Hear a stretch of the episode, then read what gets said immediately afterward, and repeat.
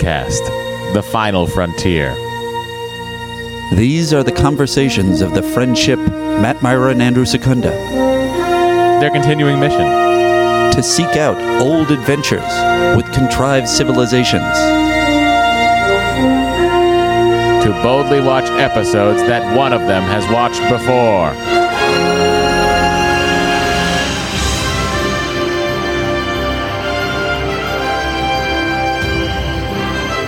Hey, everybody, welcome to Star Trek The Next Conversation, the galaxy's number one podcast for all things Gamma Quadrant wormhole related. I'm Matt. I'm Andy.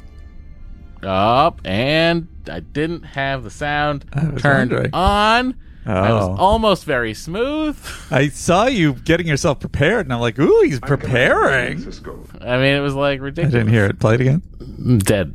It was, it was, it was pointless, Andy. It's pointless anymore. All right. Blah, blah, blah. I'm Matt. I'm Andy. I'm Commander Benjamin Sisko. And on behalf of the United Federation of Planets and Starfleet Command, I'd like to welcome you to Deep Space Nine. There you go. Is that from this episode? I believe so, yeah. Oh, wow. No wonder it didn't work. It would have been too smooth. yeah. Well, it's not our brand. Never will be. Anyway, let's find out what Andy thought in a brief moment we like to call would they would should they watch the episode. Andy, would you have them watch this episode? I guess if your friends are trapped in a game and it's the only way to get them out, otherwise, You're saying that could be an element of the game where I have to sit through this episode? it seems like it would be reasonable. but then ultimately I discover there was no real danger to you ever? I'm not going to watch it. I guess that's fair. Matt, would you have them watch this episode? Hard pass. People definitely. I mean, all there's, unless there's like a morbid curiosity, you know. Is this the worst, or does it get worse? This is easily one of the worst. It's pretty People bad. definitely- I'm trying to think of other bad ones, and the other bad ones I can think of aren't as bad as this one. I mean, this. Uh, uh, I don't know. Should we? Let's save it. Let's save it, which means uh, we're gonna head to the Admirals Club. I can tell you I'm raring to go. To the Admirals Club. It's not that bad. We're not that off off tune. No, no, it's pretty bad. Is it bad? Yeah. Um Conversion Table by Ifrata Mom. Wow, Andy, I'll tell you how they get into the Admirals Club. Oh Jesus! Wow, that's a that's a rare one. I usually don't miss Leave that. it it almost felt too too efficient for me to jump right in, and that was what I was missing. Yes, tell me. Leave a five star how. review anywhere you'd like. You know, Twitter, uh, recommend us on Instagram, five stars uh, on Apple Podcast, Stitcher, whatever, uh, and you're in. And, uh, you know, if you want to make sure Andy gets eyes on it, forward it in an email, and uh, you might be one of the Admiral Club admittees who is singled out. Who is it this week? It is from Ifrata Mom, uh, entitled "Conversion Table." Take the temp in Celsius and times it by nine, uh, five, nine slash five. Then take that number and add 32, and boom, you got temperature in Fahrenheit. So 32 degrees Celsius is 89.6 degrees Fahrenheit. Hot. I don't remember what. I remember us debating this at some point, but I don't remember the context. Might have been an Enterprise episode on Patreon. I have no idea. But there you go. Sinatra TNC from Wonderfuffen. Uh, formerly great high concept podcast that used Star Trek as a front to introduce listeners to Frank Sinatra. With the move to DS9, they've gone mainstream and forsaken art and talk more about television than the crooners of old. Anyway, I'm in the Admirals Club. Congratulations.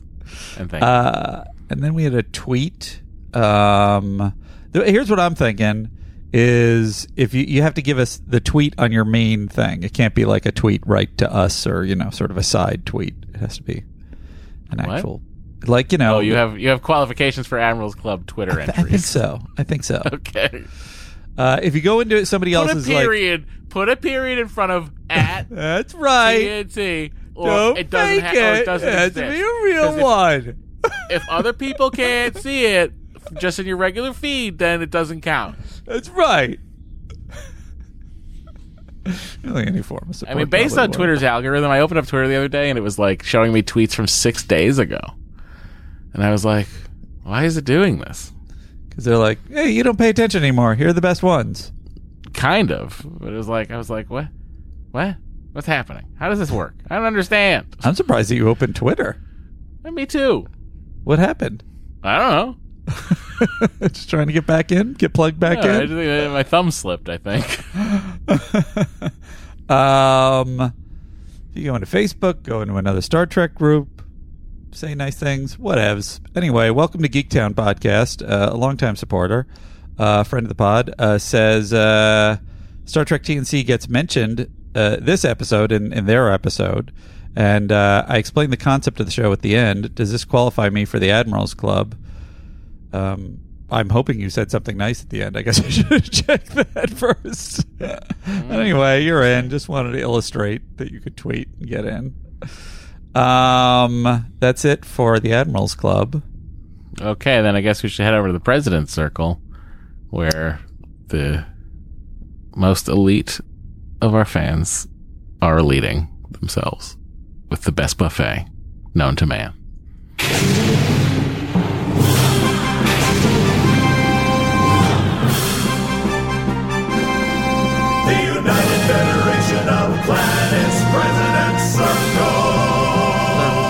Circle.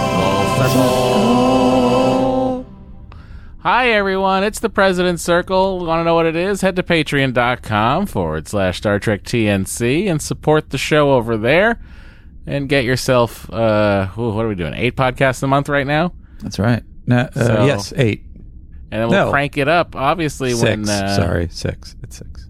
No, it's eight. We're doing two Voyagers and four Discovery. Not Discoveries. Four No. Enterprises right now. Six? And then we did do an extra one last month because we covered the uh, the Picard trailer. Oh, yeah, you get, you get fun things like that, too. So look, as soon as Picard is back, we'll be there talking about it every single week. Anyway, uh, Medal. what's Valor. happening now? Christopher Pike Medal of Valor. Andy, who's getting it? Mark T says this is in regards to uh, the the prior uh, DS9 episode, The Passenger. So Vantika uh, invented a way to transfer one's consciousness into another person quickly and easily, and the consciousness could also be put into computer storage. I'd like to enter this into the Star Trek technologies with universe altering potential introduced once, then immediately forgotten Hall of Fame. Mm, I think that's fair. it is up there for sure. And you got yourself a Medal of Valor, mister. I mean, it's certainly, I think it's like up there with the uh, high warp destroying the galaxy Right. in the pantheon of things that, that seemingly will have consequences but never do. I would love to Uh, know. Did, Have you heard them? I think we dug into this at the time, but did they? Was there a thorough discussion in the writers' room at the time, or were they just like, "Oh, here's an interesting thing"? Because it's I like it's like introducing that. It's just like on a sitcom, one of the characters is a serial killer, and then just like you know, you got to deal with that. Then, then Joey's a serial killer from that point forward. Um, not the worst idea for a sitcom, by the way. Um, all right, we're in the priority one messages proper. Oh, great. I love it here. Mm, These, of course, are the messages that um, if you join the Patreon, Priority one message from Starfleet coming in on secured channel. then uh, then I will look at these first and give them special attention. Micho and Miriam at Quarks, Quark is Latinum Gold Press, says Andy, with regards to how much a joined Trill is a new person, it's definitely in the sticky area. A lot of people tried to field my my ongoing trying to pick Everyone, apart how a Trill please. works. Don't. Why? Don't engage. You'll Why? only produce more questions. That's what the podcast is about, Matt. It's about me having endless questions. You're the only one that's irritated by it. um, and there are probably other people that are on your side. Ooh, should I run a poll? There is a being known as Dax and uh, being known as Jadzia. They both exist at the same time. When joined, they act as one and accumulate the same memories. But if Dax is removed from Jadzia, Dax would still have the memory, all the memories of Jadzia Dax, but Jadzia won't retain any of the memories of the other hosts. Curzon, for example. Those memories exist in Dax. It is unclear to me if Dax gets to keep the memories of the hosts from before they were joined. I think the logical implication is that Dax does not. Although I'm not sure if, for example, Dax has memories of growing up as Emony. Because of how we are already really remembering our recollections of memories, it's probable Dax has memories of Emony, Emony Dax, remembering what it's it's it was like to be Emily as a child. Wait, because of how we're all remembering our recollections of memories.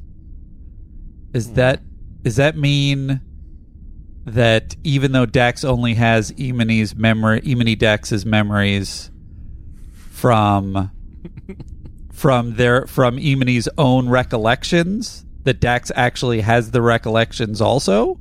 Is that what that means? He's giving me a shrug.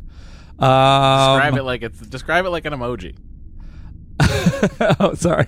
It's uh, whatever with both hands uh, pointed upward. Uh, Oh, I always thought that was more of like a. I couldn't tell you. I don't know. You know, it's funny because I looked it up. You were the first person. This is this is how new I was too. I think it was, it was probably because of my. I had, I had to figure out how fucking emojis worked after I got to, separated from my wife. I was just like, oh Jesus, I'm gonna have to figure out how to communicate with people again. Um, and I said, hey, uh, what is uh, this this hands up thing? I always thought it was like the way you described it to me was like uh, I think it's like oh and it always stuck with me but I think that it also has been interpreted as whatever so either way I think I think whatever. I mean, I guess it depends on the tone of what. you're whatever saying, is whatever. is a little bit more I don't know if hostile is the word but aggressive Yeah, it's dismissive of the thing. Dismissive. That's what it I'm- whereas the other What I'm one's trying to say in this Don't look is at like, me. I haven't. I couldn't tell you. I'd like Right. to be able to tell you, but I don't have an answer. I'd be very curious about that. See, this is the kind of question Secunda would ask. I would like to know if when they are joined, if Dax gets the memories of what that person had before, or only the shared memories that they experienced together. Um, oh, anyway, so you're wondering if if the Dax symbiote carries the memories of the previous host prior to joining. correct. Gotcha. Wow. Uh, hands up emoji. Uh, I like to think that there are three entities where the third joined entity is like Voltron or the Megazord. um, given this arrangement, I think there's good evidence to suggest that Dax does take some stuff personally across lifetimes. This episode is one of them. By this I mean Dax doesn't see it as a commitment Curzon or Curzon Dax made, but rather one that Dax made. Hmm. Not sure I follow that. Do you follow that? Like regarding the previous episode to the passenger, we're going back another one. Correct. Remember the yeah? So like, it wasn't Curzon Dax that made the. It was the Dax symbiote that made it. Is what they're saying. But what is that distinction that I don't. I don't. that Micho is making? I don't- I don't understand that. Is like, what's the difference between Dax experiencing it as a commitment that Curzon Dax made or one that Dax made? Because Micho is arguing that's just the one that Dax made. Anyway, um, I will definitely bang this drum again when we get to Blood Oath, which I assume is a future Trill episode. Uh, I, that was me at the end, Matt. Matt was he's giving me whatever, or he's giving me mm. no, give me that. um, Matt, Matt was again saying, "This is why you should do your different voices for when it's your voice or it's the letter voice." Now, what was your thought on what the other voice should be, Matt? Uh, higher pitch. Jay Leno doing a monologue. I see. So I will definitely bang this coming. so uh, this is uh, it's, it's, it's just Jetsy and Dax here. Uh, Hold on. Am, am I reading? Is I doing my? Am I switching to Jay Leno for my voice, or am I switching it for to their vo- for their voice? That's. It's all the emails are in J- in Jay Leno's see, yeah. voice. Anyway, I, I will uh, definitely bang this drum again when we get the blood oath. Well, anyway, See? I assume Yeah. that's a Trill episode in the future. Okay, David F. from the Mirror Universe. Yeah, they- Don't forget to, don't forget to go down like this. Sometimes you know you gotta you gotta drop it. And with the kind of school of specific acting. we would it would be fascinating to see the chart of how many listeners we lose each second trying to read everything as Jay Leno. Or, or do we gain him? He's very popular. Well, Um, Hails aren't long enough. Could be. uh, David S. from the Mirror Universe's Yes Andy School of Improv and Andrew Secunda School of Specific Acting alumni class of 2370. Oh, here, let me give you this thing. I don't, uh, I should have given you this to you before.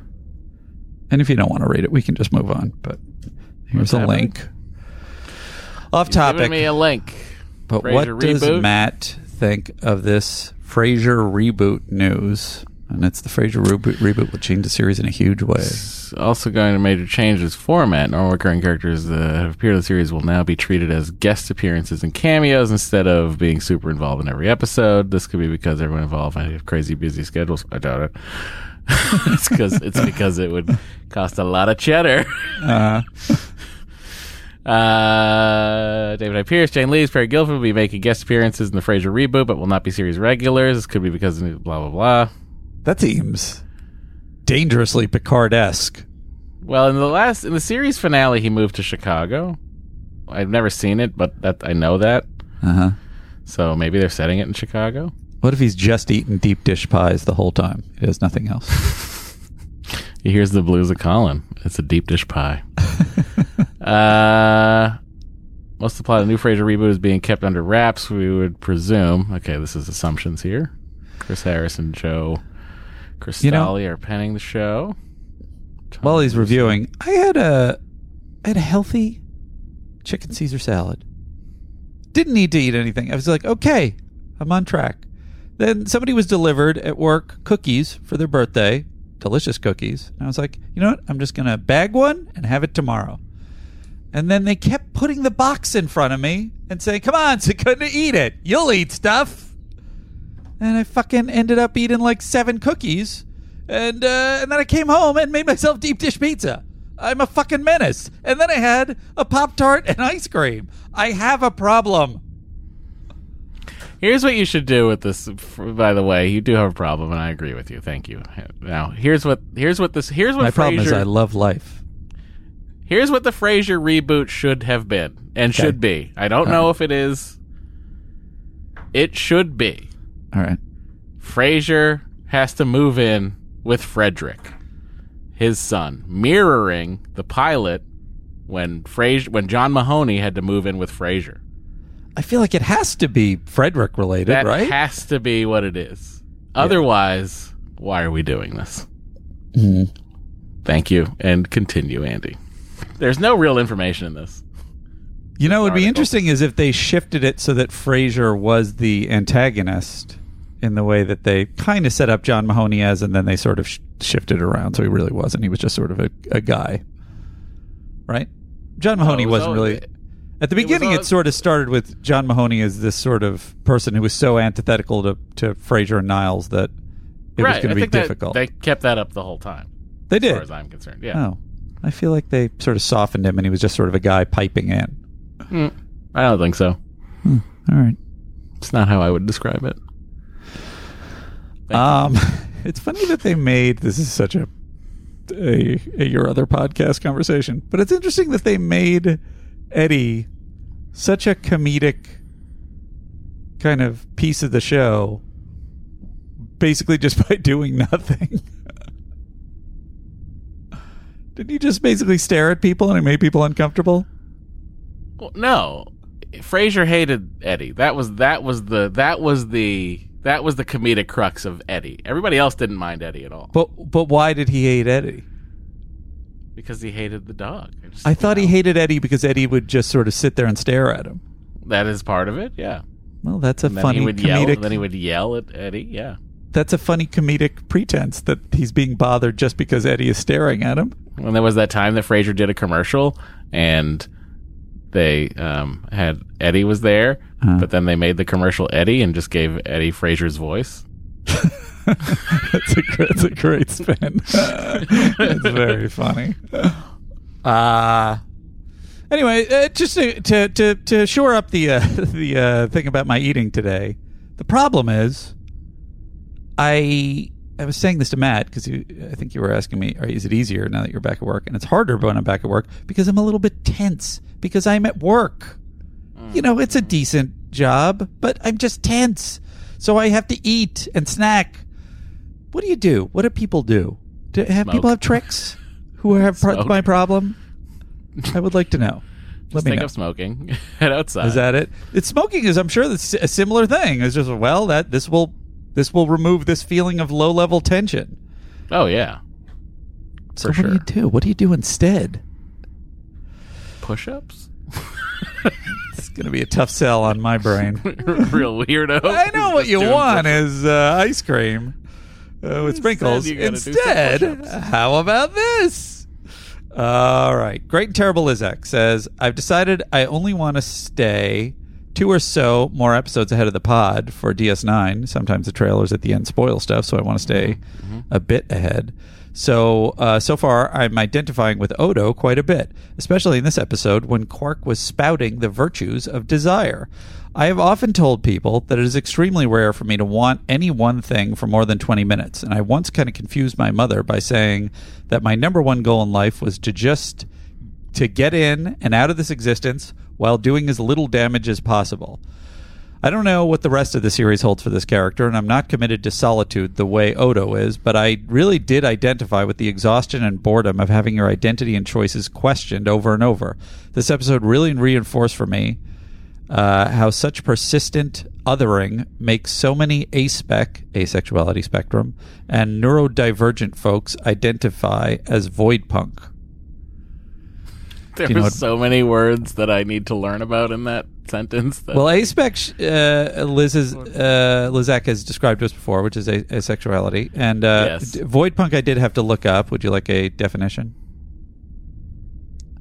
sure. Uh, is a sub void punk is a subculture within the LGBT community, specifically among certain dehumanized or marginalized groups who feel rejected from society's standards for humanity and aim to reclaim their dehumanization. Which I found. Again, I don't fully grasp that Well, you got another.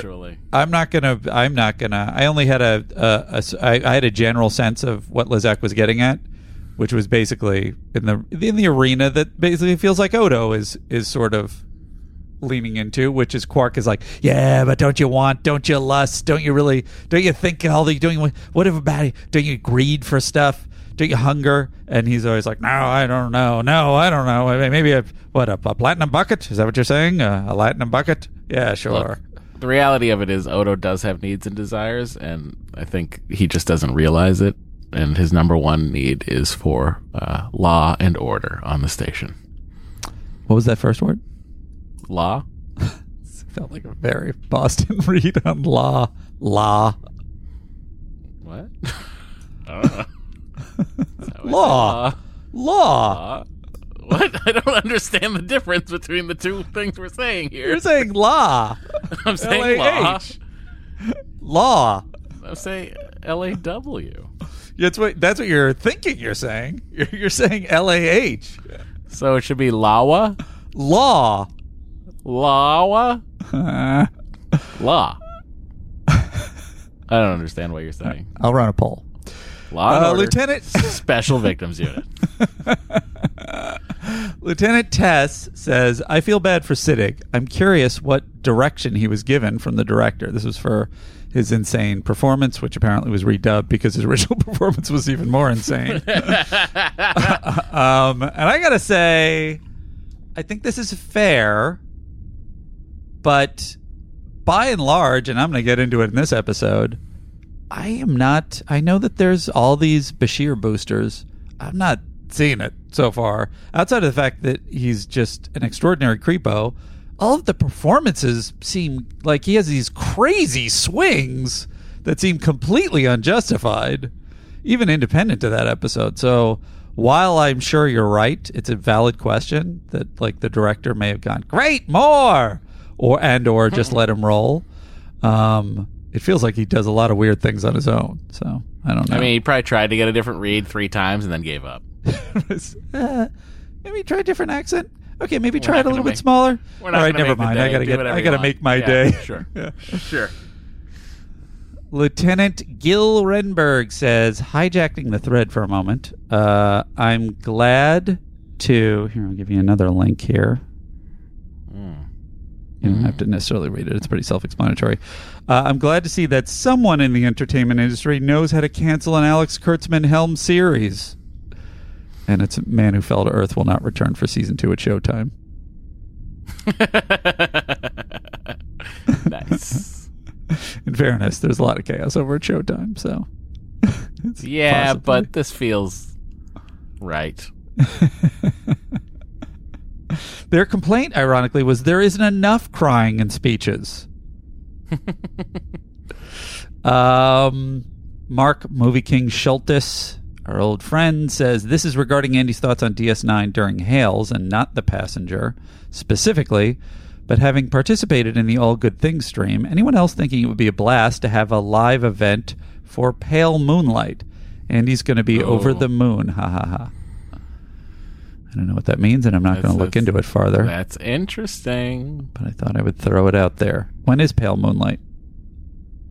Uh, season six. Oh, that's far off. Right, you're going to have to bring that back because there is no possibility that either of us will remember that. Mike Laban says, uh, I feel like this episode was their attempt at Giallo Who Done It, the black glove scene and the whispering being a part, big part of it. Uh, creepy when I first saw the scene as a kid. Unfortunately, Bashir's voice was too distinguishable through the whispering. They even had the red herring of a new character showing up, Lieutenant Primmin. Uh, do you know what Giallo is, Matt? No. It's um, it's a sort of it's mostly Italian horror from like the I think mostly late '60s. It's Ah, sure. like Mario Bava, and it's all very garish and beautiful, I'm beautifully I'm shot familiar, murder, murdery stuff. the uh, genre. And I think you're right. I think it does feel kind of like that, and kind of in some ways just as silly, um, although also creepy. Christopher Chris Christopherson says Siddig's performance is genius. I thought he was ever so subtly channeling the genocidal WOPR Whopper supercomputers from war games. Would you like to play a game? Just uh, a clinic in 80s robotic speech manifesting through a 24th century mind controlling bastard.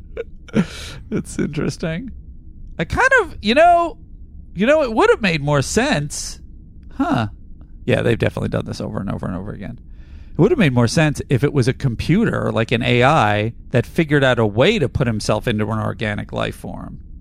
And then that would have made more sense that that was the reason they had the technology to download it at the end into a thing. It's like, what are your reaction for the rest of this I episode? really don't. Well, it's like I'm like you know I don't have an answer for that. All I gotta say is, I think that's a good idea or a bad idea. Uh, it's a fine idea. It's really Switzerland today. It's very Yeah. strange. um, Nick Nack Tabasco says Primmin and Odo prepared security for the Deuridium shipment. Shipment. They talk about preparations of being prepared several times, but their preparations didn't take into account the possibility of a ship getting close enough to beam a pirate party aboard. What preparations were they doing for days? Laying bear traps in key hallways? Fair. I mean, that's the key to any Starfleet. Trap them all. It's the bear traps. be such a hilariously violent way to handle people in the future. You know, they should be more violent. They can fix them up real Instead of force fast. fields, it's just bear traps. Has anybody ever used a force field to slice somebody in half? That's the kind of thing I would be thinking of. Uh, has that happened? That's the kind of thing I would have liked to see in the uni- mirror universe. It's a good question. I think it. I think I'm. I think maybe, but maybe I'm not even thinking of Star Trek. So I don't know. Uh, Aussie Andy says the oh, uh, Aussie Andy says The Starfleet security guy said it took him three weeks to get to DS9. I assume he came from Starfleet HQ, presumably on Earth. Is Earth that far away at high warp? Or did travel really on a really slow ship? Wait, or did travel on a really slow ship? See, now I'm differentiating it. Uh, or did travel on a really slow ship? Uh, or did it? Uh, I think there's a there's a word. Did he? Yeah. there. Did he travel? Yeah. Um, or did it just make a lot of annoying stops along the way? I know that Bajor DS9 is supposed to be remote and out of the way, but if I recall correctly, later in the series, they're zipping back and forth. Um, they've always been loosey goosey with distances in Star Trek. Any sense of how long it takes to get to Earth? Well, DS9's pretty far out there, Okay. right? So it would take it's 52 light years. So it would take between 10 and 11 days at high warp. High warp being high like nines Like or 9.5. Wow. So how long would it take it? Like a three or a four? Oh, you didn't wanna- exponentially, exponentially longer. if you didn't want to harm the the universe. Um, interesting. I like that it's that far out. That supports the concept of the show. Anyway, that's it 52 for light years the from Earth. You know. yeah. That's it for the uh, president circle. Okie dokie. Let's head back out to the hallway and kick things off.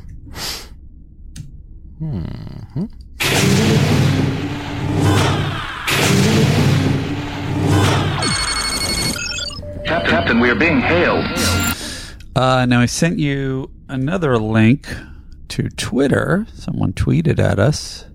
Uh, Peter Shearn, Shearn, uh, which is at next time have apartment.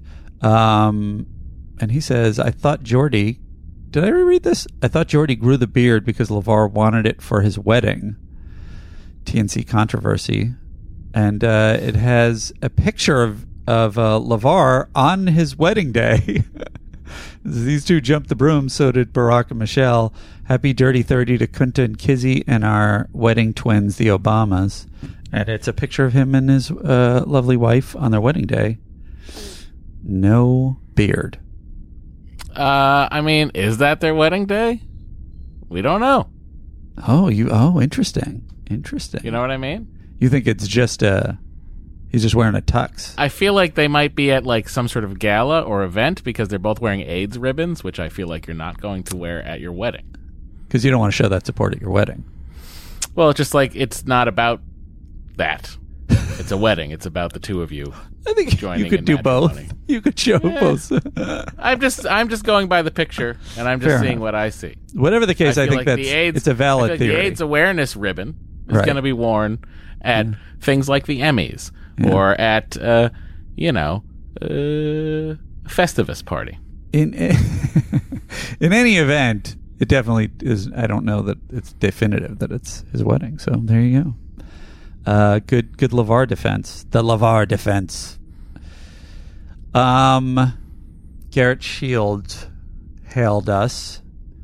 Uh, Andy's okay, theory- okay. I just pulled up his actual wedding photo, and he does have a beard. oh snap! That did not take me long, by the way. Wow. Here, Sorry, Pete. right back at you. It's from LeVar's own Twitter. That is something. Got the whole cast there, and Patrick Stewart's definitely drunk. Wow. He definitely, yeah. He's either drunk or has just had a Vicodin or something. um, look at how handsome Dorn is. Look at this guy. So What a that beard. geek! Look at the What a beard. geek Spiner looks like. Sure, but I just want to. I just want to say out loud, yeah, I was right. Did took me two seconds to decipher. yeah. This looks like this is much earlier than the other picture, by the way. Um, good defense. Good job. Defense. Good facts. Well, the, you know, facts are the best defense. I don't know if that's true. Um, okay, Garrett Shields writes us. Uh, Andy's theory comes true. Hey, Mandy, Matt, and Andy. First, I want to say, do I read? Do I read too fast? Do I read too fast? Wait, no, that's them. oh, you're right. You're right. I heard some like bitching at various points about ah, Andy, whatever. He doesn't read this way, or sometimes he mangled my letter. And like, I don't know if you're saying I've truncated the letter or if I'm not being enunciating enough. Feel free to give me your notes. I, I'm happy to work on it this late into the pod. Andy loves notes. I love notes from you guys. I don't love notes from the network. um, I, I'm always looking to improve. I'm open to improvement. Anyway, the reason I read them fast is because, you know, I'm trying to keep it tight. First, I want to say how much I enjoy this podcast. I'm so glad I found it. You're What took you so long? Welcome, Garrett. I got bored with my current podcast and wanted to find one that was Star Trek based since I decided to try and watch DS9 all the way through. I had mm. started years ago, but never finished it for some reason. Right now, I'm still in season two, almost to season three. I've slowed down now that you have started covering the series. When I first found your podcast on a whim, I noticed that it had been months since the last episode was released. The only remaining episodes of TNG were All Good Things Part 1 and 2. I was hmm. intrigued why this podcast stopped just before the end, so I hmm. had to start from the beginning. It has been a wonderful ride thus far. I've wanted to write in so many times, but I got preoccupied and kept listening, forgetting the things I wanted to say. Plus, I wouldn't be sure if any emails would be read since I'm not an admiral or a president. Uh, but after seeing the trailer for Picard season three, I knew I had to point out Andy's brilliance. I recently listened to a fistful of datas where Andy introduced his ridiculous theory that Worf is actually a pacifist. As soon as Worf says the line in the trailer, I immediately thought of Andy. Someone on the writing staff must be listening to the podcast. The way you guys poke fun at the show and make Star Trek make Star Trek more enjoyable, my belief in life is that if you truly love something, you should be able to make fun of it, and your podcast is a great example of that. I wish I could fit in everything I want to say without making this email any longer than the saucer section already is. Can't wait to make it to DS9. You're already there. Hope this gets read on the show. It did. Uh, keep up the great work that makes it the best unorganized podcast in the galaxy. Um, Have you heard about this? Have you heard about this? The Star Trek podcast. live long and prosper. Disengage. My favorite thing in that email, if you listen to the context of it, it's very funny, is that um, he was wondering why we stopped right before the end of TNG. Mm-hmm. So he went back and listened from the beginning, and then he figured it out.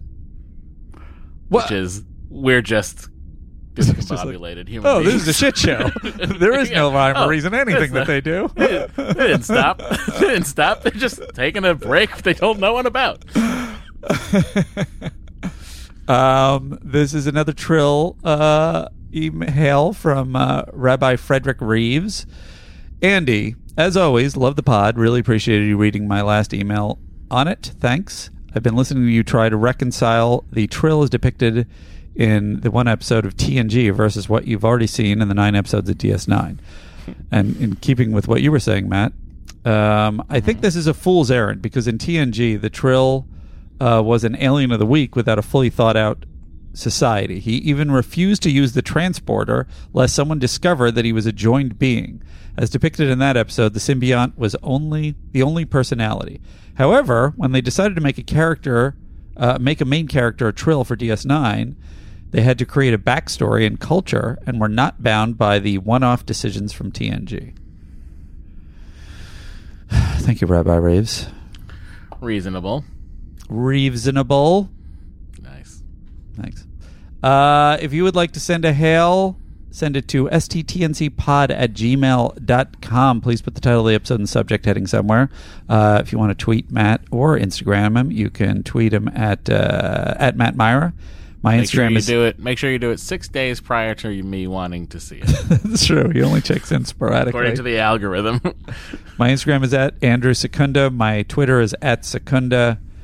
My voicemail is 816 Trek TNC. Uh, if you want access to the Priority One messages, join the Patreon. Get a bunch of extra content. That's it for the hails. and support the show, where only one of us has a job. That's right. My job is this show, and I do it poorly. He's a true unprofessional. Uh, Rating frequencies closed, sir.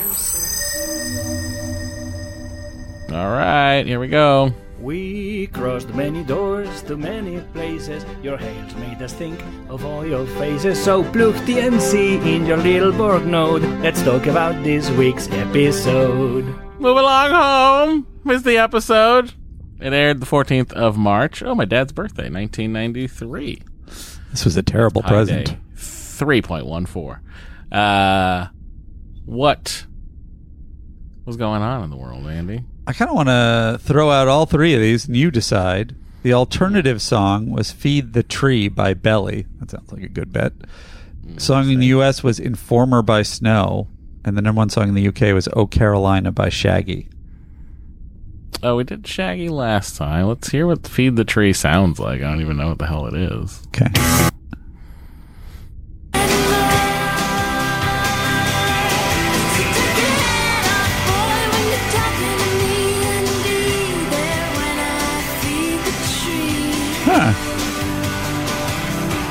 Sounds oddly modern.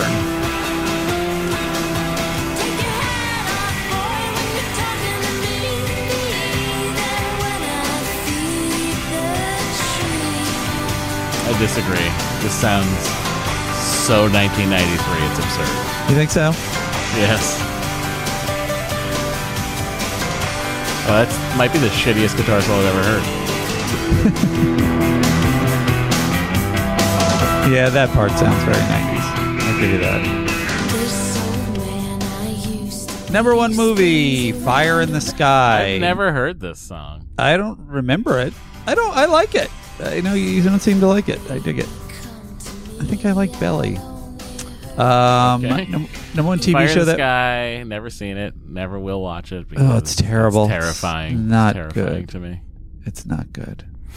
Number one Number TV show. You spend the whole movie fear. Waiting for fear. the alien, stuff. abduction, followed by running into a Bigfoot in the dark. These are the two things I don't want in life. Interesting. hmm Wh- Why a Bigfoot? Where did the Bigfoot thing get built in your brain? I mean, I lived. I lived. I had woods in my backyard when I was a kid. Uh-huh. So, but like, what did you what did you watch besides? Did we, Six Million Dollar Man was before your time, right? What were you watching that you were scared of Bigfoot? I think if I had seen the Six Million Dollar Man before my fear of Bigfoot, it wouldn't have had a fear of Bigfoot. Because it's so ridiculous. yeah, it's ridiculous. I think I was watching a lot of unsolved mysteries. You know, the Oh, way they yeah, present right, everything is terrifying, Gotcha. especially alien abduction and Sasquatches. Yeah, I grew up in the city, so I had a fear of neither. Um, you didn't. You didn't. You didn't even fear the subway, which is crazy. No.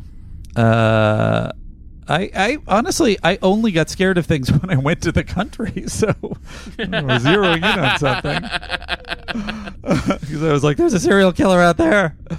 Um, um, number one TV show that week, Home Improvement.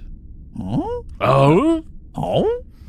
Uh, you do it much better than me. Events: Beavis and Butthead premieres. Uh, Time magazine cover.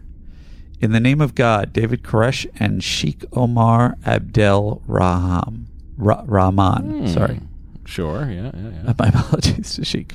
Um, and then we have an elsewhere in track if you want to hit that. Do and I'd love to as soon as I find it. I know you love it. Uh, Here we go. Elsewhere in track. Let's see what's out there. Engage. The most recent TNG episode had been Birthright Part 2, aired on March 1st. This was the last of six straight TNG episodes that started with Ship in a Bottle and included Aquiel, Face of the Enemy, and Tapestry. Where does Move Along Home compare to those classic TNG and also Aquiel? Who can say? Move along home is the Aquiel of that. Yeah, for sure. Uh, anyway, from March um, 9th, 9th to 18th, the TNG crew filmed Rightful Heir. Also on March 17th, Renee Echevarria submitted the final draft of Second Chances. And on March 18th, Brannon Braga submitted the first draft of Timescape. Nice. I'm a big Timescape fan. Where did this... This was way... Yeah. Way before Enterprise. Yeah. I'm trying to remember when. When did Voyager premiere? 96? I think that sounds right. Okay. Um. All right. All right. here we go. Okay. This episode uh, was a teleplay by Frederick Rappaport and Lisa Rich and Jeanne Carrigan Fauci. Story by Michael Piller. Directed by David Carson. A lot of names, a lot of cooks. A visiting delegation from the Gamma Quadrant turns four crew members into pieces for a bizarre game. The reason I ask is because it reminded me both of the Michael McKean episode, The Thaw on Voyager, Mm, sure, and yeah. the Higher Except the there was Fewer. danger in the thaw. That's true. And the Higher the Fewer one. Was there danger in that one? There was danger in that one too, right? I don't know. Wasn't that just the one where uh, Alexander gets trapped in a fire? Is it a fire? I thought there was bullshit that happens where the the imaginary world was also. No, no, that's just that's just uh, Lwaxana Mm-hmm.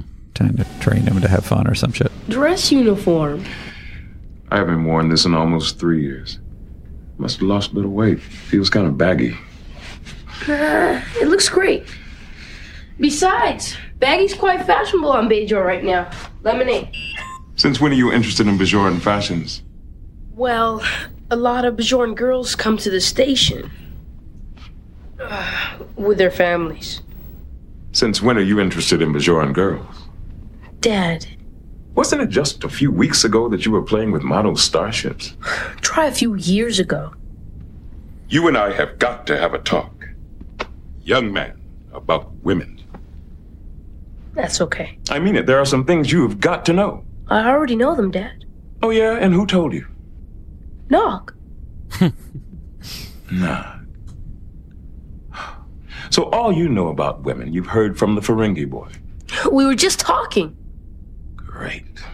Vaguely Listen, I don't have time now, but obviously I have a lot of damage control to do with you on this No, I mean, in fairness, the Ferengis are obviously the worst. With women. Yeah, Correct. as we've seen so far in the show. Sure. Within these Let's handful set of aside episodes. some time tomorrow. Fine. Okay, tomorrow morning, first thing. Fine. What's going on anyway? A Vulcan ship has made contact with a new species called Wadi in the Gamma Quadrant three weeks ago. I uh, again, I liked this scene. I liked the father son stuff. It's always fun. Well, it's usually fun. And then I really liked the payoff to the scene with with Odo when Jake tells Odo that he's his dad's missing, and also tells Odo that he, he likes to watch the Bajoran women. that is nice. I also fucking how how on it is Odo that he knows that fucking constable even knows when there's a horny boy. We're expecting a delegation from their planet. Rolling out the red carpet, huh? First contact is our most important mission, Jake. It has to be handled delicately. You might say it's sort of like a first date with a girl. You have to show a certain respect. Ops to For- Sisko. Go ahead. The Wadi ship has just come through the wormhole. We're sending them to Docking Bay 4. I'll meet you all there. Sisko out. Tomorrow morning. A lot of chiaroscuro lighting in that fucking thing with all those shadows from the ceiling. Well, I it's mean, their regular apartment. you got to make it somewhat interesting. It's true. Otherwise, It everything's just everything's just gray. I mean, that's fair, but it does make it kind of like that'd be a little bit annoying to live there. I, I couldn't wrap my head around Bashir not packing his his Uh, dress uniform. without was like, question. Can't they just replicate it? Isn't that how that works? Don't you just Another replicate a dress uniform? But I feel like this is one of the scenes where just like the performances from Bashir, I was just like, what's going on with Again, this they've written him as a fucking doctor who doesn't pack his dress uniform. You know what I mean? It's like also winding up a storm. you'd have a list, I assume. I'm positive I packed my dress uniform. I can't understand it. You look fine, Julian. Relax. I mean, they are aliens, aren't they? I mean, they won't know our protocol. It'll be fine. He's also such Where's a your fucking uniform, Doctor? close Huh? talker. Ah, I. got- Everyone in Star Trek is a close talker because of the four x three. You've said this before, but I feel like some people are closer talker than I others. I packed it. Listen to me. This is This no guy's like dress Traveler rehearsal. close. This is the real thing. Our first formal reception for a delegation from the Gamma Quadrant. And I want things to go right from this moment on. Clear? Yeah. Let's do it. Uh, all right. I see these aliens, and these aliens. Uh, th- this show is exceptional in the amount of aliens and variations they have to do, and I'm very impressed. These are fucking lazy. A bunch of dudes with tattoos on your heads. Come on, guys. Come on, do us do something. I mean, that's essentially what Dax is. She's We got don't tattoos know. on her. We got don't Yeah, but dots she's on a her- regular. That's not the point. It may not be your point, but it's mine. Damn Quark. This is a new life form from the Gamma Quadrant. I expect you to treat them. Commander, I'm a host. A host is an ambassador of goodwill. The more goodwill that I can generate, the longer they'll stay, the greater my profits. I think we're talking the same language here. Not quite. Allow me to put your concerns to rest. So, uh, do you fellas do a lot of gambling where you come from? We like games. Doesn't everybody? Doesn't everybody? You know, those virgin territories in the Gamma Quadrant are ripe for Dabo franchising. You and I might want to talk about an investment opportunity. At some point. So, um, have you figured out the essentials of the game yet? I believe we have. Um, This guy Joel Brooks, I'm positive I had a claim to fame on him, and I scoured his IMDb. And while there's a million things that I'm sure I've seen him in in terms of like episodic things, there was nothing that I was like, "That's what I'm thinking of." So, what are you gonna do? I'm sure a bunch of people write in going, "What you know him is from is this, Andy?" I'm like, "I know, I know what I would know someone from if I'm looking at their IMDb. I don't need you to tell me what I would know them from." Let me see. Let me see what you know him from. He was trying to prove to me what the thing. Obviously, what you're thinking of is Reba, your favorite show. That was what I was thinking of. uh, I mean, like different strokes. Like there was a couple of them, and I'm like, I'm sure I watched him in that, but that's not what stuck in my head. Hmm. It's something where he was snotty. That much I can tell you. interesting. Either that, or it's spare- someone that I he looks just like. Uh, what do you say about this? I mean, I don't, still don't understand Dabo, how it works. Really seems like it's certainly this illuminated nothing. game, uh, where you're wagering, and uh, it just seems like space roulette, I guess. Um, what do you think of these aliens? They feel very TOS-y to me. How so? Uh, the their their their costumes and their makeup. Well, definitely that the, the for sure. glittering the glittering bullshit Yes. Um, are ripe for and their makeup and also their behavior. This feels like it would have been a TOS episode. What about their behavior? The way that they like games and they will introduce a game and then they're maniacally laughing and they're very over the top arch. And, That is true. you know, The laughing- A real danger about. The, but to me, it's just like that. I, I feel like we've seen that now in the worst episodes of TNG, in the worst episodes of Voyager. That's why I liken it to like the Michael McKean thing. Is it's just like I don't know if there's a str- this is the strain of theater kid in the in the in the writing, but it's just like how you can be doing a sci-fi show like this and then suddenly you have these fucking arch performances that are insane. Just baffles me. I mean, I don't know. I I also don't think it's a particularly interesting story. Well, this is the primary thing. highly sought in our culture.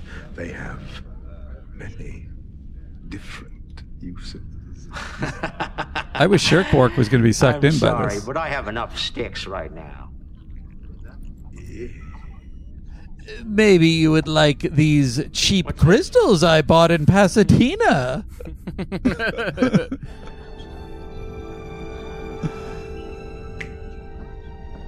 I say they have properties, but really I just bought them at an even cheaper place.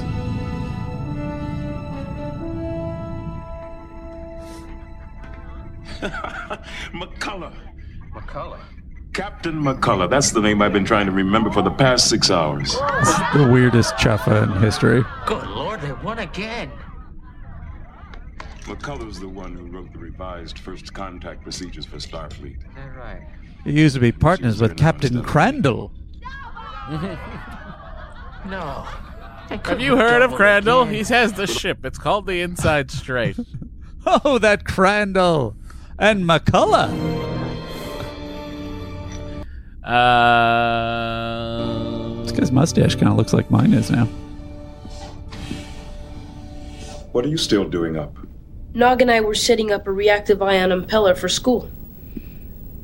Nog But he's not in this than you, episode. Jake. He stays up later. He probably does things, things with girls, for instance. You're not ready for yet. Come on. We were just working on a school project. You know what time you're supposed to go to bed? We never had any problems with it until Nog. Dad, I'm 14. I'm glad we agree on something. Go to bed. May I ask Fine. you? Mm-hmm. So, how did. So in this first scene, the first scene where they're talking about sex talk, which I was like on board for, and I was like, "Oh, this is fun." He's having a sex talk with the son. Never seen a captain do that, unless Picard did that with the the weird feral kid. um, so uh, so I'm on board for that. I love the the subtext of like, "Don't learn about women from Ferengi. They oppress their women. This is terrible." Like I get that. Mm-hmm, mm-hmm. Here, he's like. Nog is older than you. He does things things with girls, for instance, you're not ready for yet. That just mm-hmm. sounds like he doesn't want his son to be like going to third base yet, or whatever the hell it is. Yeah. So that doesn't seem like it's hey the Ferengi don't treat their women like human beings. That feels like that's just like no, don't grow up and and mess around with women. I think it's a little bit of both. Do you think that's normal for a dad? The guy's fourteen. You don't I'm not the kid to saying you grow should up. It's, go you know, and- you just like where you're just playing with starships. You know, it's like where the hell did time go? Don't grow up Uh-huh. on me. Well, he's being real authoritative about it and really laying down the law. In the fact that he needs to go to bed. I mean, I mean, the guy's got barely any contact with other children. Let him go out and discover girls, Andy, or he'll end up like me. we can't we can't all live our lives like uh, you know Secunda, running about the station at all hours. Some of us need sleep. You disreputable swindler! I put up with your cheating for the last time. I do like that Quark's immediate backup plan is just like to blame his own employee for mm-hmm. cheating. This is really. I mean, We don't want to play your nonsensical game. We will replace it with another nonsensical game.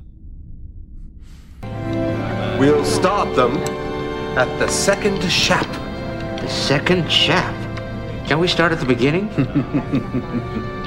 Only children enter at the first shap. no like there's no like uh there's no information as to like how they how they choose who the pieces are No. uh no like wouldn't it be like and they have to put it all together like that that No, he's Odo he- that's what he says. The whole have to thing put it is. together Yeah, he's like, no, you have to learn it while you're doing it. I'm like, well, that's convenient, writers. Uh, have you ever seen Number Wang? yes Okay, I, I sent you the link because that to me Mitchell is- and Webb It's just number wang that's so- number wang so great. 17 that's number wang Play play smidgen of it. I sent you the link. You can skip to the middle and just play the ten seconds of it. Uh, uh, let's see. What did I do with the chat window? Um, yeah, it's just random. That's number wang. We like those decimals, Julie. Simon? Uh, I'd like the root 14 uh, and the 12. That's number wang. Round three. Julie to play first. 8 minus 4. That's number wang, Simon. Uh, 109 times 17. That's number wang, Julie. 47. That's the number wang bonus. Triple number wang to Julie. So, Julie, you're ahead on 77. Simon, you trail on 83. Everything hinges on this final round. Yes, it's time for Wanganum. Let's rotate the board.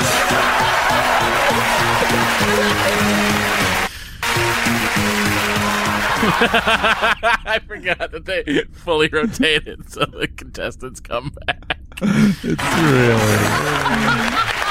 Welcome back. Let's play Man. Wanganum. Julie to play first. Mitchell and Webb is great. Simon? Oh, I they're- mean, until they're fantastic. Robert Webb was apparently outed as a TERF. But uh, what are you going to do? Um, Anyway, uh, that's what these things reminded me of.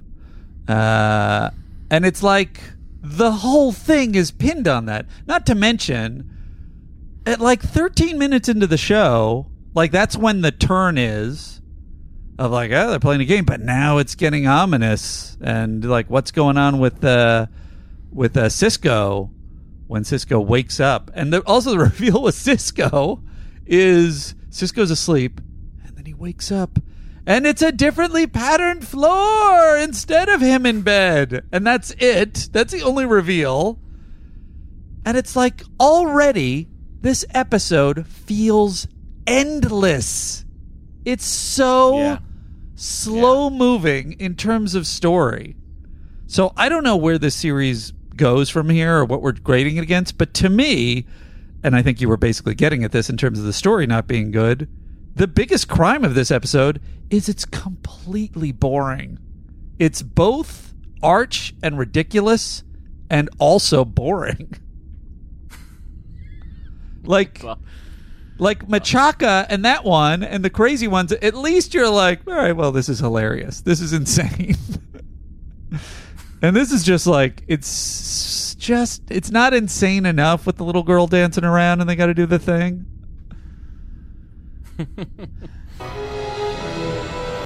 Yeah. Also, um, like, I mean, why do they have their tricorders in this game? You know what I mean? Like, they get transported into the game, but with their tricorders fully functioning inside the game, it, nothing makes sense. I wonder if it was a consideration that they would have made them like tiny pieces that Quark could see moving around. That would at least been something. They were- Move along, move along home! Where is this place? Where have you brought me? Move along home! The other thing is that guy's not acting like that in the real world. So what is the what's the logic of him acting this way in the game? What's he seeing? I don't understand. This makes Like- no sense. At least in the thaw, my, there was a reason Michael McKean was, which was he was in the dreamscape and nowhere else. You two. What was all that yelling? Whoa. Uh, It was an eccentric haven't you ever performance. Had to wake yourself up out of a bad dream? Oh no, yeah, play play uh um his waking up from his his nightmare, Bashir's. Sure.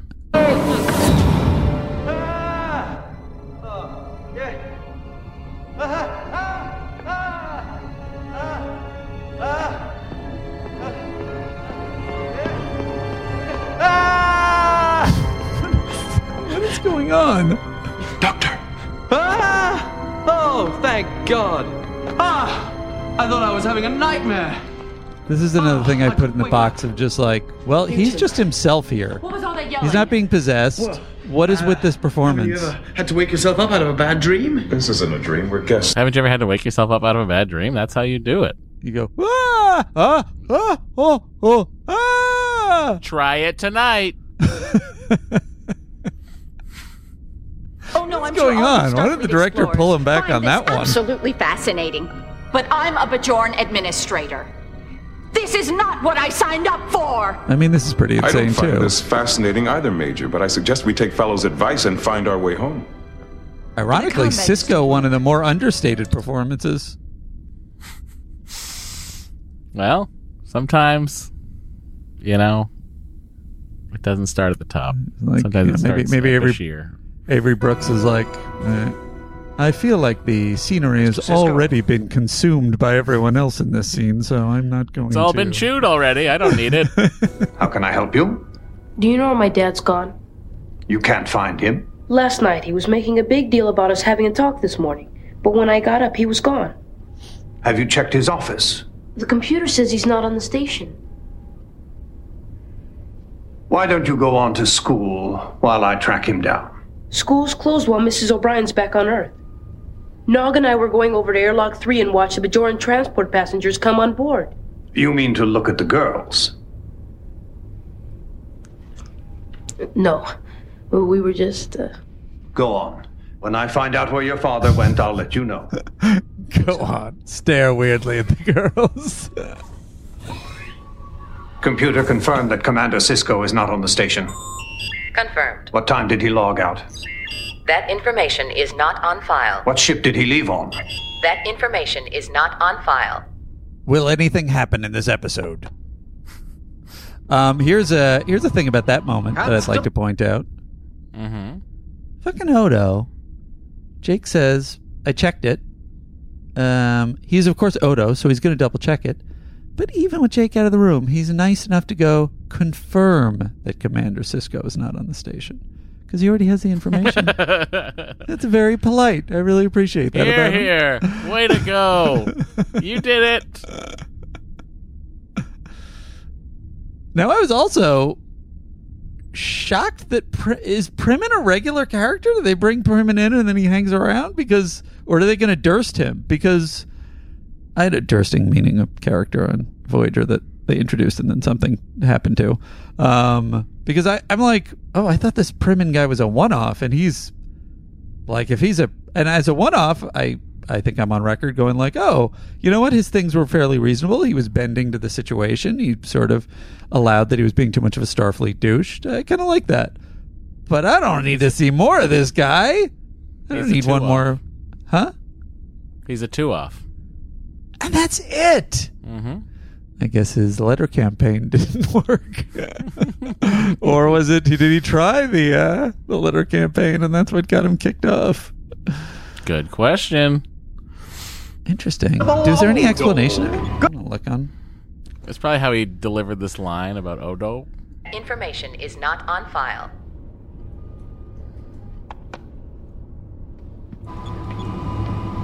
Constable Odo. Good morning to you. Very weird. Where's Major Kira? Everybody has a. I Didn't wonder if it's the duty on time director. this morning. Is it an odd None of the director? senior officers did. No. No. Maybe everybody watched rehearsals and decided that. Uh... I wonder who started it. I I think it was Bashir. And don't call me constable. I'm chief of security. Yes, sir.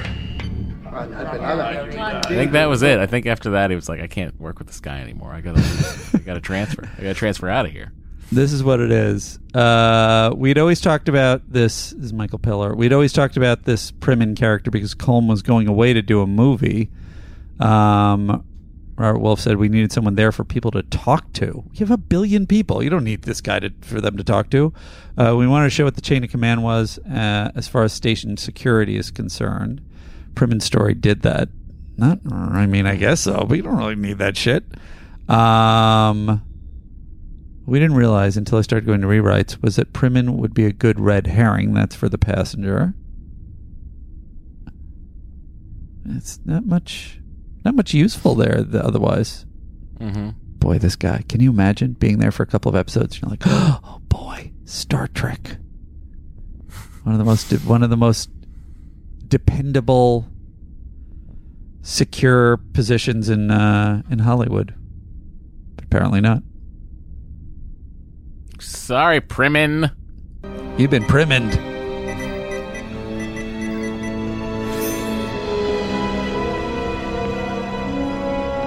It's very dumb. Even the the design of the set is kind of. I was just gonna talk about that. I was just gonna say the set reminds me of like uh the like Zoobilee Zoo. Do you remember that that, is. show? no, is that a kid show? Yeah, it was a kid show from mid '80s, uh, so obviously a little after your kid time, I guess. Everyone up! Um, here, I'm gonna show you. How do I do this in a way that I can? Yeah, I'll just put it into this one. Up, everyone in! Time for the fun to begin! Come along with us to Zoobilee Zoo! Zoobilee Zoo! Let us introduce the Zoobles to you! I'm Mayor Ben. I'm here. Ed Vereen. Oh yeah.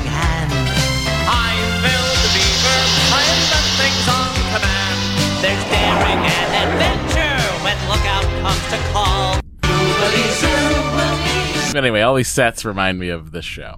You know what's funny about this, and I is hmm? that this Sigmund Sea Monster, so many kid shows are so much more nightmarish than the most nightmare Star Trek episodes. This is terrifying. I don't think so. I loved it. Crazy. Look at these adults with weird line costumes and colors on their faces. So weird.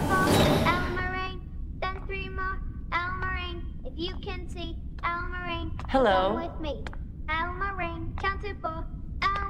Can you tell us where we are? Is there a way to leave? Do you think we're supposed to do something? Well, this is the first door that's open for us. I want to know where it goes. Are you all right? Even that, she kind of overplayed.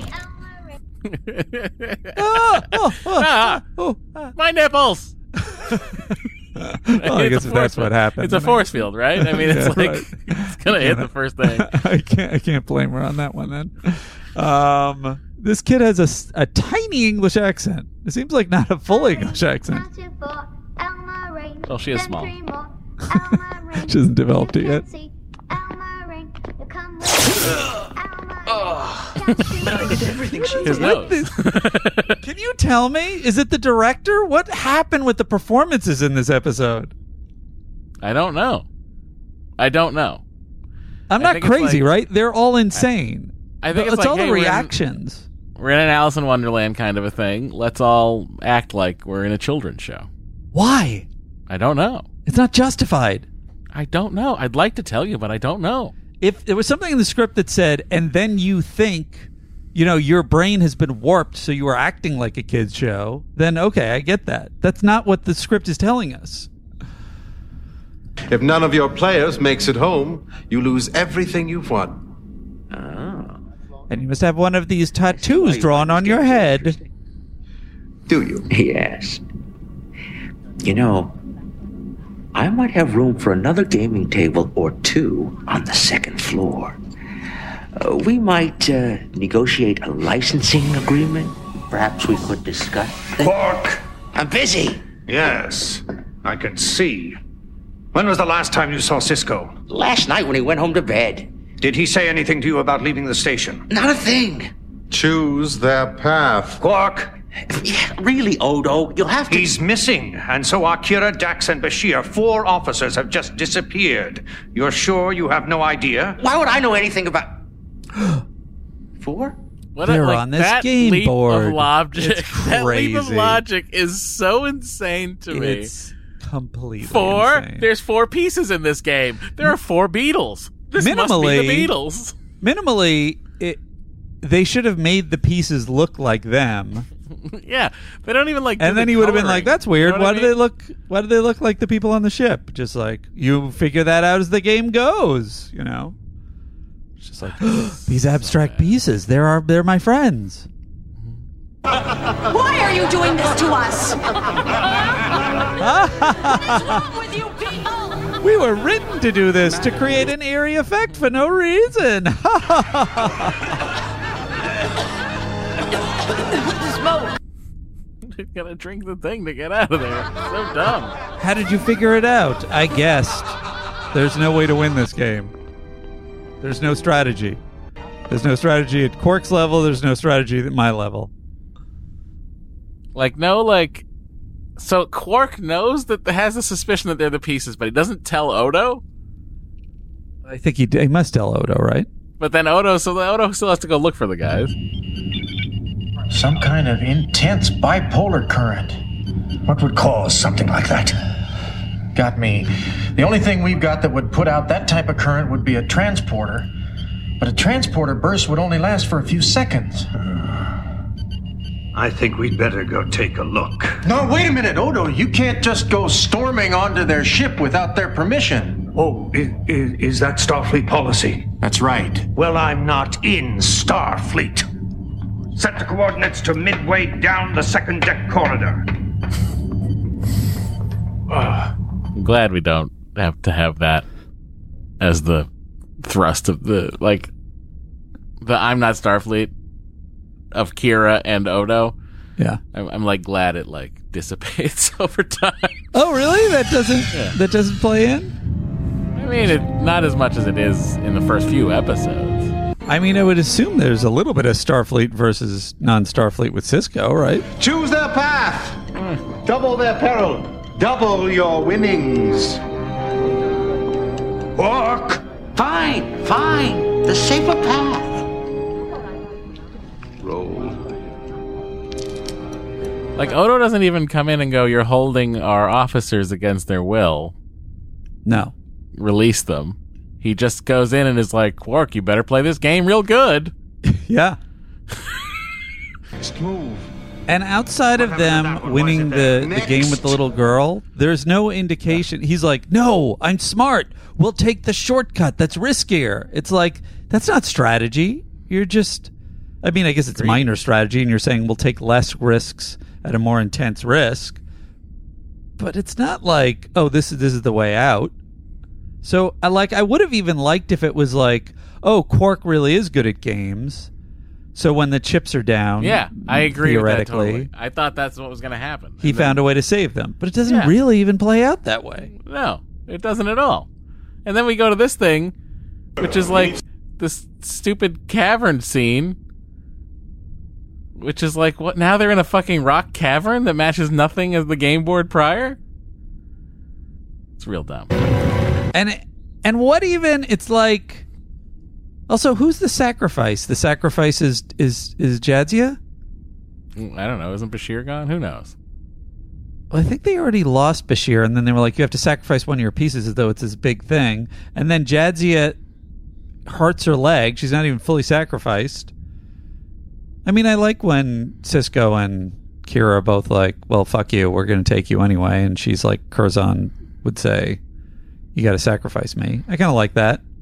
Um, but then it's like there's not even really like our solution, our clever solution to this is we're gonna struggle across these rocks. Like, what the fuck? And which and that takes forever. We're gonna be just like every Star Trek episode ever, landing on a planet. We've got to struggle across these rocks. so Weird. Every time a show goes to a planet, we've got to struggle across these same rocks. Way of Command and decisions. Yeah. I've heard that one somewhere. I don't. Uh, we're almost at the end here, Andy. Like it's weird. This episode's so bad that I don't have a ton to say about it. I really like when they uh, click the chop the chopsticks. That's hilarious. to like say that they like something, they click their chopsticks. That's fun. Uh, I vaguely remember that. That's the people in the background. You don't need to find it.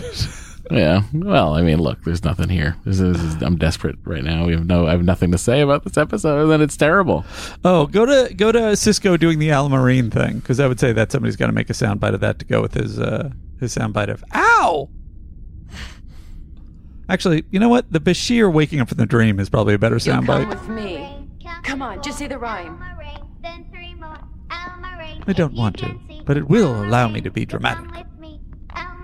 Allamaraine, count to four. Allamaraine, Count to four, Allamaraine, then three more, Allamaraine, if you can see, Allamaraine. Seems like Bashir's going back into his his Whopper voice.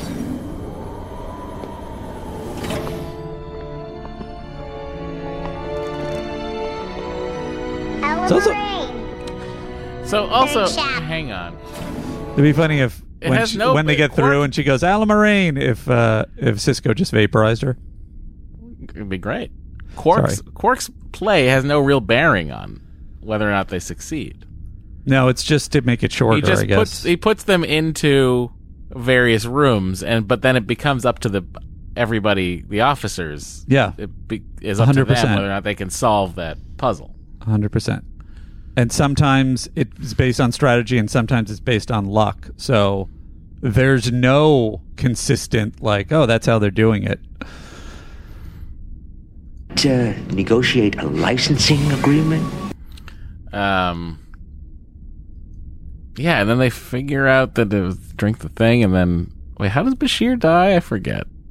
Those lights, twinkly lights from the To the third shap, to the fourth shap already. from the Enterprise episode we were just I have watching. no idea. came and tried to get it. But we're making progress, whatever it is. We're playing for our lives here, Doctor. I don't think you're taking this very seriously. On the contrary, Major. I find the stakes to be highly motivating. Listen.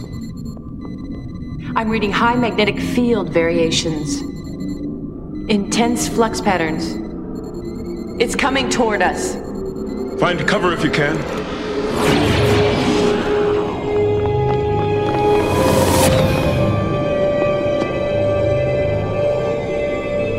And they're so different, these lights. Like, what does that mean? Maybe the lights are his hand moving to get the piece. That's the lights are a good effect. I'll give him that. Wait! I know what I'm doing. I've spent my life figuring the odds on all sorts of games. Now, I'm just learning this one, that's true, but I know this is the right move. The right move to make you rich. More than that, look at the board. The shortcut skips a whole level. I've learned there are risks in every roll of the dice. This way, they can advance all the way home on just one move. Trust a gambler. He makes them blow on the dice, and it doesn't work. it's like such a weird. Like I think you should give. I think they should have given Quark that sort of Yeah, that he's a gambler, like- and so he figured out a way to win. Here's the other thing. make him grovel. The and I assume that this is in the bones of what their intentions were, and it's in, in no way in the in the final script.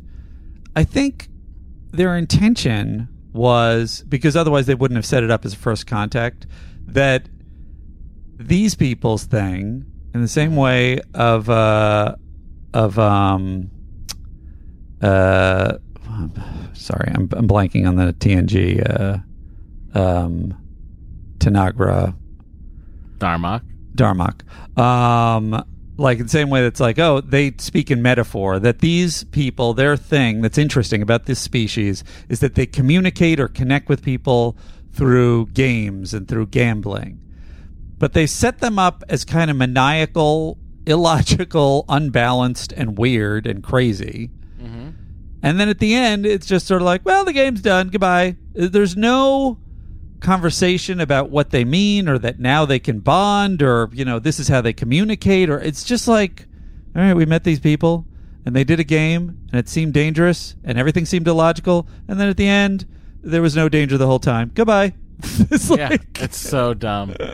It's it's very akin to those um to the episodes that are that don't actually happen. You know, the dream episodes or the time reset episodes. yeah, it's almost worse because they did have to waste their day.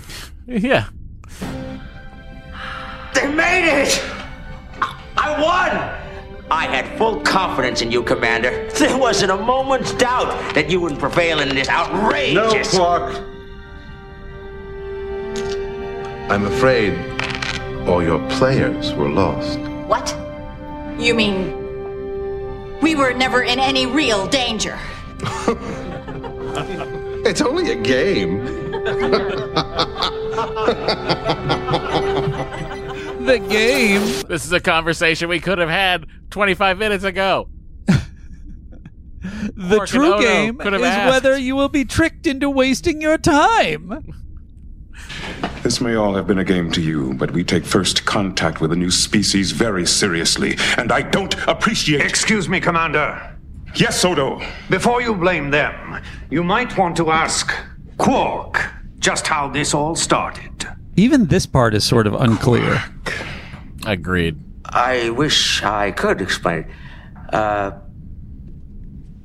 they just had a run of bad luck, and then they blamed me for their losses, and, uh, That's not what you said when you were groveling on the floor. oh, that's right. Uh, you were here for the groveling. Uh, you said something about cheating, didn't you? Cheating. I would have said anything to end the ordeal. It was too much for me to bear. You have no idea the pressure I was under, Commander. If you will excuse us, perhaps someday a rematch. It's not even clear how the first contact ends. So even if that was like, since you have made amends, now we can be, you know, friends. Yeah, they have to speak in rhyme. That's the unspoken part of this. Yeah, we can Uh, we can open full diplomatic relations now. Right. You have played our game. Yes, but they don't even make that clear. It's not even clear that they're that annoyed that him that he cheated. Like Odo's trying to put all this pressure on that. It sort of seems like he's coming out of left field with that. I agree. Falow, uh, Mr. Falow, a word with you, sir. Oh boy.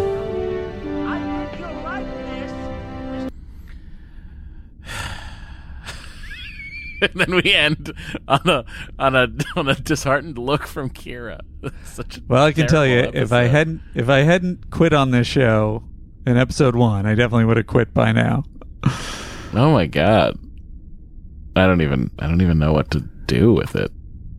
Like Very strange. what is the answer to the question I'm about to ask, which is who is the MVC? Let's find out. Uh, I mean, like, I mean, strange news. No, not that, not that one, not that one, Cosmo. I mean, Give me Oda some was- DS9 MVCs. I don't know. a special uh, one for DS9, right? So we've seen Kira struggle with her past, Sisko's overacting class, O'Brien fixing someone's toaster, Odo turn into a coaster. Was Bashir fascinated by a sickness? Did Dax punch Julian in the dick? It's time for MVC. It's a good one. Well, Um, I guess it's no one because nothing was ever in danger. right. Um, Odo is probably the most effective, but he doesn't really even get. Does he get them out? He doesn't get them out, right? No, no, they lose. The Odo- Quark loses the game. That's how they get out because the game ends. So nobody does anything. Correct. I think actually the most valuable crew member here is Jake What's for alerting reasoning? Quark. I mean, for alerting Odo that something is afoot. His move along homecom was a killer. It came at a point in the season where we were over budget. We didn't know how we were going to do the show. We had to make substantial changes to How it. How were they over budget? They don't leave the station. also, it's very early in the season to be over budget. Whatever. Okay. Um, Armin Shimerman says he enjoyed aspects. It's in a correct way. It's an okay show. It's the first time the writers were allowed Quark to get somewhat serious. I don't agree with that evaluation. Michael Piller thought it was one of the best premises of the season. It's a little hokey, but there are many humorous and interesting twists to it. well, it. that's because uh, you got the story credit there, Mike. I think I did a fine job. Premise wise, it's great. Script, no good. Here's- this, is, this is the most apt comment. Ronald Moore stated that when he watched this episode prior to joining the DS9 writing staff, he was wondering if everyone had lost their minds. That's the most on point. um, very weird, very crappy, and most or importantly, not? oh, sorry, MVC. Um, you're giving it to Jake. Mm-hmm. Uh, I mean, I give it to Odo because Odo knew what was up with Jake, and he was very polite to Jake. Um, I mean, Dax. Understood. How about Dax solves the one puzzle that is solvable? Doesn't matter. Because Well, if they that- didn't solve that problem, they would have been out much sooner, and we wouldn't have had to watch the episode. Oh, you're right. Doesn't matter. Nothing matters. How about this? Uh huh. I mean, you can do it a split vote, but Sisko and by extension Kira are the most valuable players because even though they didn't actually sacrifice themselves for Dax, they were willing to sacrifice themselves for Dax. So they acted honorably. Therefore, they are valuable. Right. It's Jake Sisko for me. I don't know what your vote is. Whatever it is. I'm going to give it to Sisko. Which one? Uh, Benjamin or Jake? Ben Sisko. Thank you. Okay. Now we can get into some real nitty gritty here. Okay. With uh classic Andy situation. How many Andys does this episode get? Should we give it to Bremen for realizing he wasn't needed on uh, on DS9 and leaving? Constable Odo. oh Jesus! I just blew it. I'm never coming back to this show. wait, wait, wait. That's the only take. We're moving on. I didn't. That wasn't a serious. I wasn't serious in my delivery. I thought that was a rehearsal. We're turning Oh. around. We're turning around. I missed it. We're gonna oh, fucked. I'm back. as soon as the showrunner's in the in the in the editing room sees this, I'm done. um. Okay. What it has going for it is that it is very slow and boring. Um, it's not logical. The world building is bad. Uh, they have a, they have a, you know, they could go with that. I mean, I agree with Piller in the sense that like the idea of a first contact thing where people communicate, where the aliens communicate through games is interesting, but it's not played out in any firm way. Um, uh, I like the Sisko and the sex talk thing, um, and I like sort of where they're going with Jake. They're giving him a little bit of, you know, a little bit of something. He's like a, a hormo- hormonal teenager. Um, so that would keep it away from being a zero. Um, but it's so plotting and boring and just, and it's like interrupted by your classic Star Trek overacting. Even the regulars are crazily overacting and bad in this episode. It's really just there's it's hard to find a corner that's not steeped in badness. Correct. That's why I give it a 1. That's why Andy's correct. I also give it a 1. Congratulations. Is that our first one? Have we given a 0? It's our first one of DS9. I don't remember us ever giving anything a 1 before. Shades of Grey.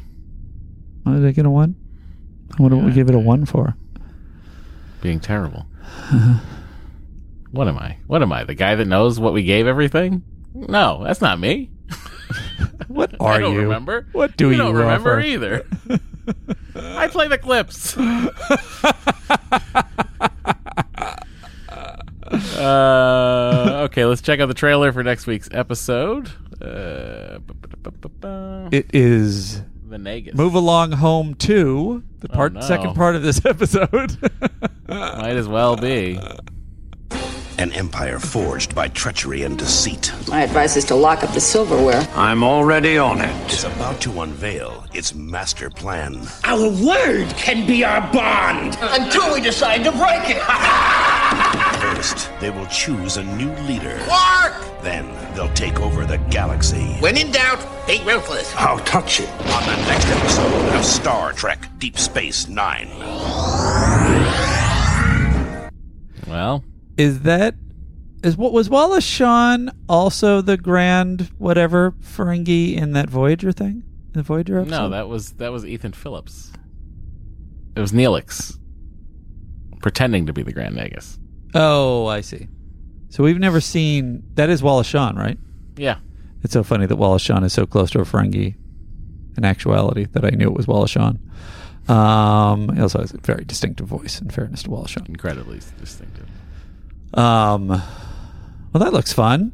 He plays the he plays the crane in in Stinky and Dirty, which is a show Henry watches about a garbage truck and a backhoe loader. Sounds like it makes more sense in this show, this episode. It certainly does. Uh, look, episodes on the short side, but that's really only because the episode that we watched was so bad. It's Yeah. like the really, really bad ones and the really, really good ones. I find that we don't have a ton to say. It's I think I also have to be given credit. You know, the the hail bag was was fairly tight today. Only 38 minutes. That's right. Congratulations, Andy. You did it. I did it this once. Disengage.